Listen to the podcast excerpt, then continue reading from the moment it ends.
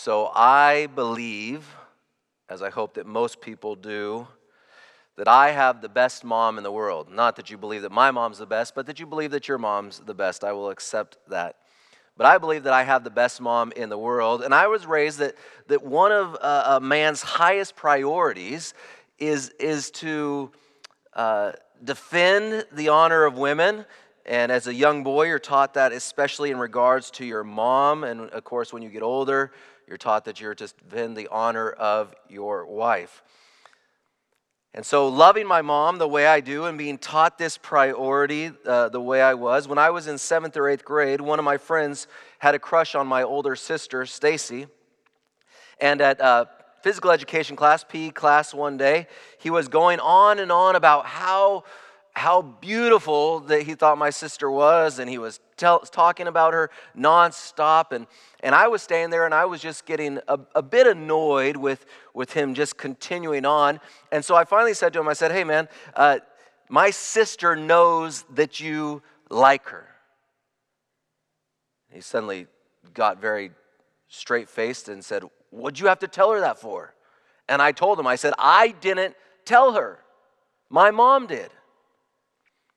And then he said back to me, well, your mom has a big mouth. And so I punched him in the face. This is how I showed my honor and protection of my mom. I would do anything for my mom, including punch a friend straight in the face for insulting her. Well, we're going to look at a story today from the cross about someone who would do anything for, for their mother, but but. But this person, Jesus himself, did it in a much more Christian way than I did. And so wherever you're at, in your living rooms, in your bedrooms, uh, in your kitchens, if you have a Bible with you, I want to invite you to open your Bible with me to the book of John chapter nine. And we heard it read already, but we're going to go back there to or John chapter nineteen, I apologize. And we will begin reading in verse twenty-five. And I'm going to read verses twenty-five through, through twenty-seven. And then, as I did last week, I'm just going to take a couple moments to talk about some of the secondary people around uh, the cross, the other individuals that are, that are in this story. And then I'll come to the actual words and the actions of Jesus. But beginning in John chapter nineteen, verse twenty-five, near the cross of Jesus stood his mother, his mother's sister, Mary, the wife of Clopas, and Mary Magdalene. When Jesus saw his mother there and the disciple whom he loved standing nearby, he said to her, woman, here is your son. And to the disciple, here is your mother. From that time on, this disciple took her into his home. When I read this story, I read there that there are four women standing around the cross of Jesus. Maybe you don't read it quite that way. Some people think there's only two or three, but, but I read four women standing around the cross. There is Jesus' mother. There is Jesus' aunt, Mary's sister. There is Mary, the wife of Clopas, and there is Mary Magdalene. I believe John listed all four women to contrast them against the four soldiers that were mentioned in verse twenty-three. This is, this is something John does in his writing. He, he, he adds these little subtle elements, these little subtle moments, just as little hints about, about faith and about uh, uh, to contrast people against one another, faith versus non-faith. And John lists all four women to contrast them, I believe, to the four soldiers mentioned in verse twenty-three, as I said. Verse twenty-three reads in this way, when the soldiers crucified Jesus, they took his clothes, dividing them into four shares, one for each of them. Four unbelieving soldiers contrasted against the four believing women standing ar- around the cross. There was four soldiers who all they cared about what was going on in their world, and there was four believing women that were just mourning what was happening to Jesus. It is a subtle reference John put in, but we see even in Jesus' darkest hour, even in the most uh, desperate of times, there were still people that were believers, still people that were willing to come around Jesus, even though he was seen as a criminal. Jesus then will reference another individual, and that is the author of this book, John. And John refers to himself as the disciple whom Jesus loved. John refers to himself in this way in other parts of, of the book of John. This is not an arrogant title. He, he is not saying I'm better than all the other disciples or I'm, or I'm better than anyone else. This is, this is simply him uh, con, uh, giving himself a title of, of affection, showing the, the closeness that is, was between him and Jesus. It would be like someone asking me, hey, do you know Scott or do you know Aaron or, or do you know Greg? And I would be able to say to all, in regards to all three of those individuals, yes, I'm their best friend. I have three best friends. And vice versa, they could say it to me. I'm not saying I'm better than their other friends. I'm simply giving a con- context of my relationship with them. And that was what John was doing here, the disciple whom Jesus loved. It was like saying Jesus and I are our best friends. These are the secondary characters in this story. But our, but our primary character, Jesus, in verse twenty-three, in verse twenty-six, looks down. He's there on the cross, and he looks down, and his heart is moved. The Bible says when Jesus saw his mother there. Now, I don't want to move too quickly past this humanity, the humanity of this moment.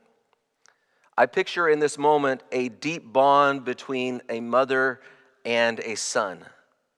A lot of commentaries just rush right past this moment, or they say very little. There's not a lot of commentary on, on this portion of Scripture and on these words of Jesus. They, they, they immediately want to go to spiritualizing this moment or, or, or painting the broad picture, but, but I don't want us to miss the humanity of this moment. One commentator, Barclay, William Barclay, he doesn't rush past it quite as fast. And he refers to this moment as surely one of the loveliest things in all the gospel story. One of the loveliest things in all the gospel story. Ellen White also makes note of this moment, and she references it with great tenderness. She writes this, "As the eyes of Jesus wandered over the multitude about him, one figure, one individual arrested his attention. At the foot of the cross stood his mother." It shouldn't surprise any of us that Jesus' mother was there in that moment. Yes, she had her faults. If you read the Gospels, you see that Mary was not perfect. Mary was not a, a saint. She had her doubts about Jesus. She tried to quiet him in his when he was teaching or when he was healing. But she was still his mom, and, and she needed to be there for her son. The rest of the world may have seen Jesus as a criminal, but, but she saw him as her son. Rudyard Kipling wrote in a poem entitled, "Mother O' Mine."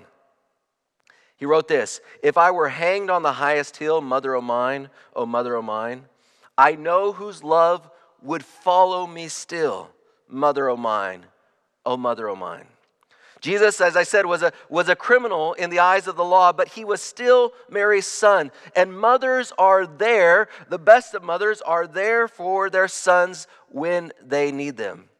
My mom once told me a story about a time when she had to go to some continuing ed classes for her, her nursing program. And, and, and one of the seminars she went to was about how to relate or to give empathy or relate to someone who was facing a terminal illness, a terminal sickness. And in this class, they told the people that, that when patients are going through this experience, oftentimes they, they want to cling to one thing. They want to keep control of one thing in their lives. And, and how can you as a nurse help to uh, give them that control where they can still have some sense of, of control and, and, and, and comfort in their lives? And to, to illustrate this, the seminar instructor said, "I'm going to tell you a story. And before I tell you the story, I want you to write down the ten most important things in your life. And then as I go through this story, at certain points, you're going to have to cross off those ten things. And at the end of the story, you're only going to be able to keep one thing." And my mom is sharing this story with me while I'm sitting there on the couch, and I'm not sure where she's going with this. If she wants me to know that I wasn't even on her list of ten, or if I was the first one crossed off because we had just had a little bit of a fight, I didn't know where she was going with this moment. And she's sitting there and she's telling me this story. And she said to me, she said, as we, the story was told, we crossed off these things. And she said it was a powerful story. And everyone in the room was, was crying as they were having to go through this exercise. And she said, and then I got down to my last two. And she said, and they said, now cross off and circle the one thing you are going to keep. And she said, I circled your name, Chad. You would be the one thing on my list. That is the bond of a mother. Now, at the time, my mother was sharing this with me for, I believe, two reasons. One is because she was worried about the direction my life was going, and she was worried that she would that someone would need to be in my corner someday. So she was concerned about that. But I believe she was also telling me this, that, that telling me, Chad, no matter what you do in your life, and no matter where you go, and no matter what mistakes you make, I will be there for you. That is the bond between a mother and a son. What made me punch my friend straight in the face, what what made Jesus look down and, and have just that one person arrest his attention, his mom, and what made my mom keep me on her list as the last thing is that bond between a mother and a son. I share this, and I pause here, not wanting to rush past this story before getting to the broader spiritual application, because I have spoken to a number of members of our church. I've spoken to a number of friends. I've been watching the things online. And right now, there are a lot of people that are worried about their moms and their dads, worried about a, a grandparent, a grandmother or a grandfather, worried about a, a family member who has a, a, a compromised immune system. That is my biggest worry in this season. My dad doesn't have the best of health, and my mom, even though she is kind of retired, she's going back to the hospital to help, to work in the E R, because that's who she is and that's what she does. For those that are worried about their parents or their grandparents in this time, I want you to hear in this story that, that we have a Savior who can relate in this moment. As Ellen White wrote to us, in this moment of his deepest suffering, one person, one person arrested his attention, his mom. If you're worried about a parent right now, Jesus can relate to what you are going through. When Jesus saw his mother there and the disciple whom he loved standing nearby, he said to her, "Woman, here is your son." And woman was not a derogatory term, then, just so you know. And then in verse twenty-seven, to the disciple he said, "Here is your mother." Ellen White gives further light on this. She says, the perfect example of Christ's filial love shines forth with undimmed luster from the mist of ages. For nearly thirty years, Jesus, by his daily toil, had helped bear the burdens of the home. And now, even in his last agony, in his last suffering, he remembers to provide for his sorrowing widowed mother. The same spirit will be seen in every disciple of our Lord. Those who follow Christ will feel that it is a part of their religion to respect and provide for their parents. From the heart where his love is cherished, father and mother will never fail of receiving thoughtful care and tender sympathy from their children. To those of us who still have our parents living, let us care for our moms and our dads the way that Jesus did, but let us also remember that Jesus is caring for them too, and he can relate to what we are going through. But, but I do want to broaden this out even more to all of us, to, to all of humanity. I want us all to see that in this moment, the compassion of Jesus as he was going through suffering and trials.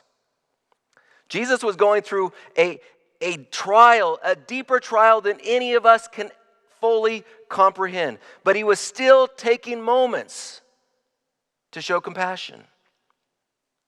The first words from Jesus from the cross that we, that we read a couple weeks ago, Jesus was praying for forgiveness over those who were crucifying him, those who were insulting him, those who were spitting upon him. Jesus still paused to show them compassion in his greatest hour of trial.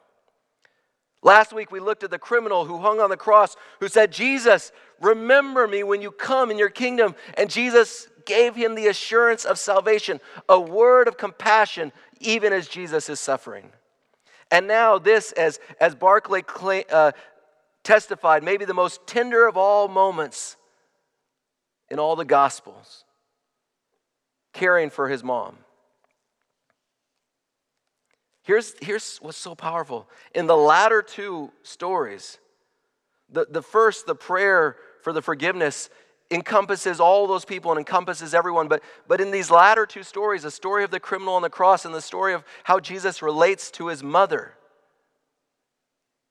Jesus, while, while the salvation of all mankind is resting upon him and what he does, in that moment, he's still taking time to pause for just one person, to care for just the one.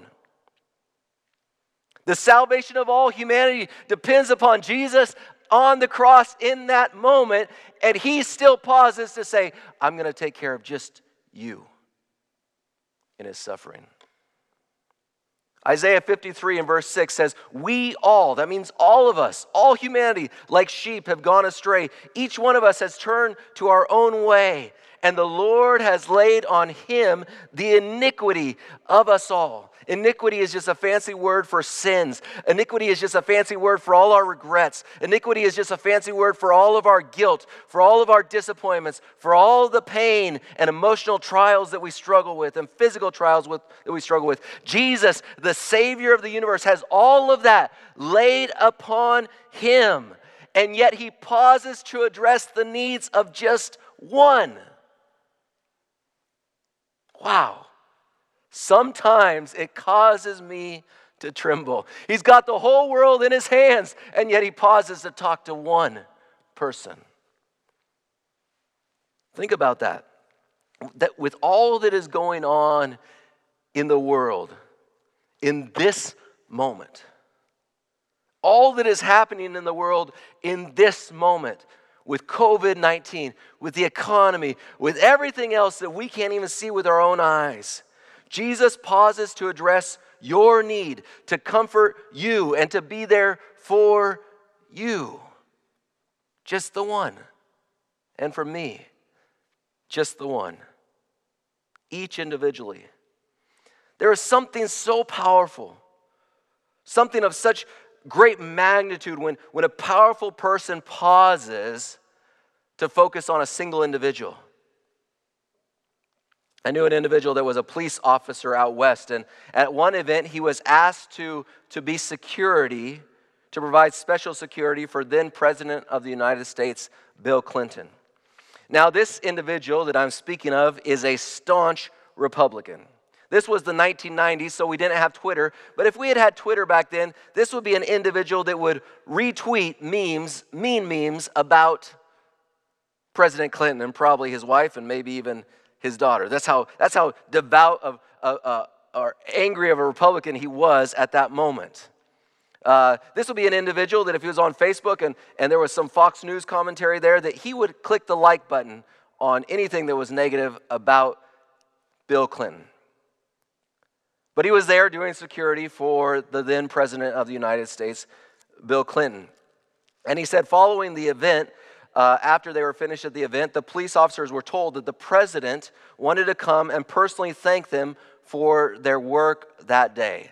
And so they were ushered into a room, and, and he said he thought that the president was going to come into this room of all these, these police officers and, and say thank you and I appreciate what you've done for us and then go on his way. He said they waited there for a few minutes, and, and then at last finally a door opened up and in walked some security, and then after that in walked the President of the United States. But rather than the president and group, uh, uh, just addressing this large group of individuals in the room, the president began to go around to each and every one of them and shake their hand And he would ask their name, and he asked them about their families. And he said he took two or three minutes with each individual, talking to them. This man, when he relayed the story, said to me, and in that moment, I was a fully committed Democrat. Why? He told me that when President Clinton spoke to him, the way he looked at me, the way he addressed me by name, how focused he was in the moment on just me, I felt like the most important person, not only in that room, but the most important person in the world. When power pauses to minister to the one, it has such magnitude. But Jesus didn't do this as a, as a politician. He does it as Savior, the global Savior, the, the King of Kings and the Lord of Lords. He does to pause just to the one, even though he is all-powerful and almighty, more powerful than any president or any king that has ever existed. Jesus doesn't meet the one in a designated room where there's peace and they're calm and everyone is lined up. He shows his personal care in the midst of his suffering. In the midst of trial and tribulation and struggle, Jesus still pauses to meet just the one in that moment. That is how much Jesus loves you, and that is how much he loves me. And right now, Jesus, in the midst of all this trial in the world, is wanting to meet with just you every single day. When I think about this, when I ponder this, of what Jesus has done for me, how much Jesus loves me and how much Jesus loves you. It, it moves me. But it moves me not just to appreciate it, but it moves me to, to respond in some way. If Jesus has done this for us in this hour of crisis, how much more should we do for our fellow man in this time of stress and anxiety as well? Jesus, you've done for me. Now, now what can I do for you? And Jesus says, go and minister and love as I have loved you. Just this week in the Washington Post, they released the following poll. Seven in ten Americans cite the virus outbreak as a source of stress, and one in three saying it has caused serious stress and anxiety in their lives. Women and those with children, the post continues, with those, and those with children at home are some of the most likely to feel additional pressure. They say this because most women now are working out of the home, and so, so now they feel that extra burden to to figure out how to work still, but also how to care for, for their children and to make sure that their kids are getting the right education and the right food and, and, and being safe themselves. They, the women, they say, feel three quarters of, of women in our nation are saying that the outbreak has caused them stress, and four in ten are describing this as serious anxiety, causing serious anxiety in their lives. Seven in ten Americans say that they are worried that they or someone in their immediate family might catch the disease.